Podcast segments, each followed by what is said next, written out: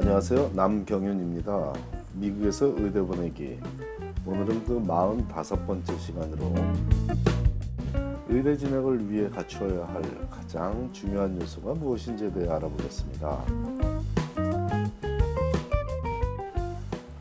대답한 사람에 따라 답이 모두 다를 수 있는 질문이지만 필자는 단 한순간의 망설임도 없이 미국에서 의대에 진학하기 위해 학생들이 갖추어야 할 가장 중요하고 근본적이며 원천적인 요소는 환자 중심의 사고방식이라고 단정 짓습니다. 바로 이 환자 중심의 사고방식을 갖고 있는지에 대한 점검과 이를 함양하는 방법 및 궁극적으로는 이를 어떻게 잘 표현해서 의대 입시에 적용할지에 관해 고민하고 노력하는 자세가 바로 의대 진학을 준비하는 학생이 해야 할 일이죠.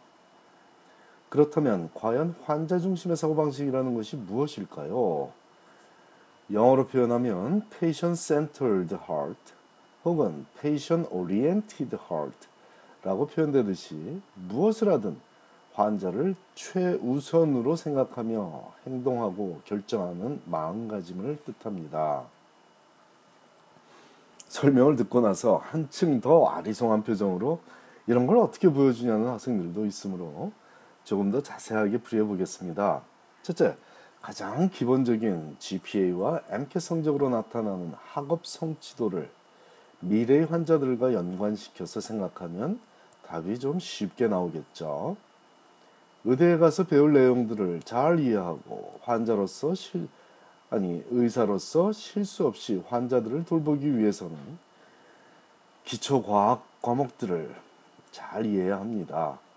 또한 각양각색의 배경을 가진 환자들을 이해하고 소통하여 좀 더 나은 치료를 위해서는 심리학과 사회학의 기본을 열심히 공부해야 하죠.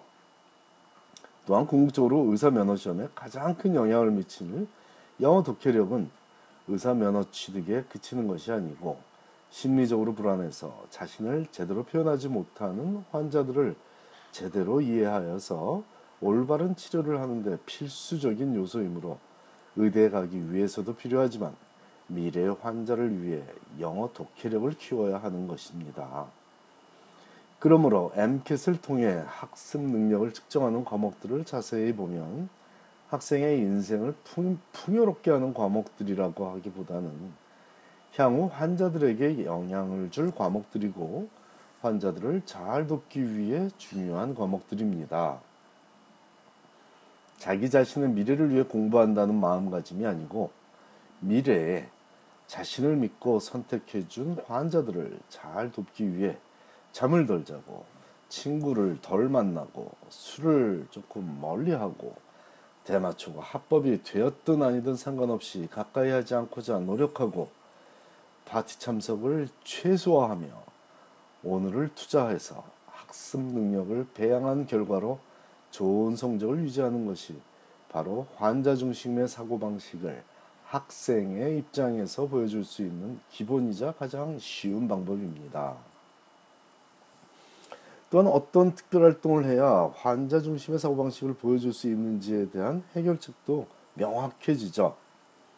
중요한 점은 환자들과 충분한 시간을 함께 지내봐야 알 수 있고 느낄 수 있는 점들이 많다는 사실입니다.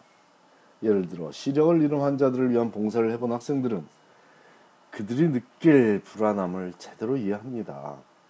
물 한 잔을 건네줄 때도 인기척을 내고 접근해서 무엇을 건네고 있는지 설명하고 손 상대방의 손에 그 물잔을 완전히 건네는 일련의 행위가 몸에 배게 된다는 겁니다. 암 치료를 받으며 고통받고 있는 환자를 만나본 학생과 그렇지 않은 학생이 어찌 그 고통과 불안감을 동일하게 이해하겠습니까? 손가락에 가시만 박혀도 정상적인 상태와 얼마나 많은 차이가 있는지 우리 모두가 알고 있듯 질병 및 장애와 싸우는 이들의 고통을 이해하고 안타까워하는 마음을 갖는 것이 pre-med 학생이 집중해야 할 첫 번째 봉사 혹은 특별활동 목표가 되는 것입니다. 물론 불우한 학생들의 학습을 지도하는 봉사활동 혹은 연구실에서 열심히 하는 리서치 경험 이런 것들이 의대 진학이란 목표를 달성하는데 분명히 도움은 되지만 병원 봉사활동이 전혀 없는 학생이라면 또 다른 얘기가 됩니다. 환자들을 돕는 봉사를 해본 적이 없는 학생이라면 그 어떤 다른 좋은 경험도 의대 진학에는 무의미해집니다.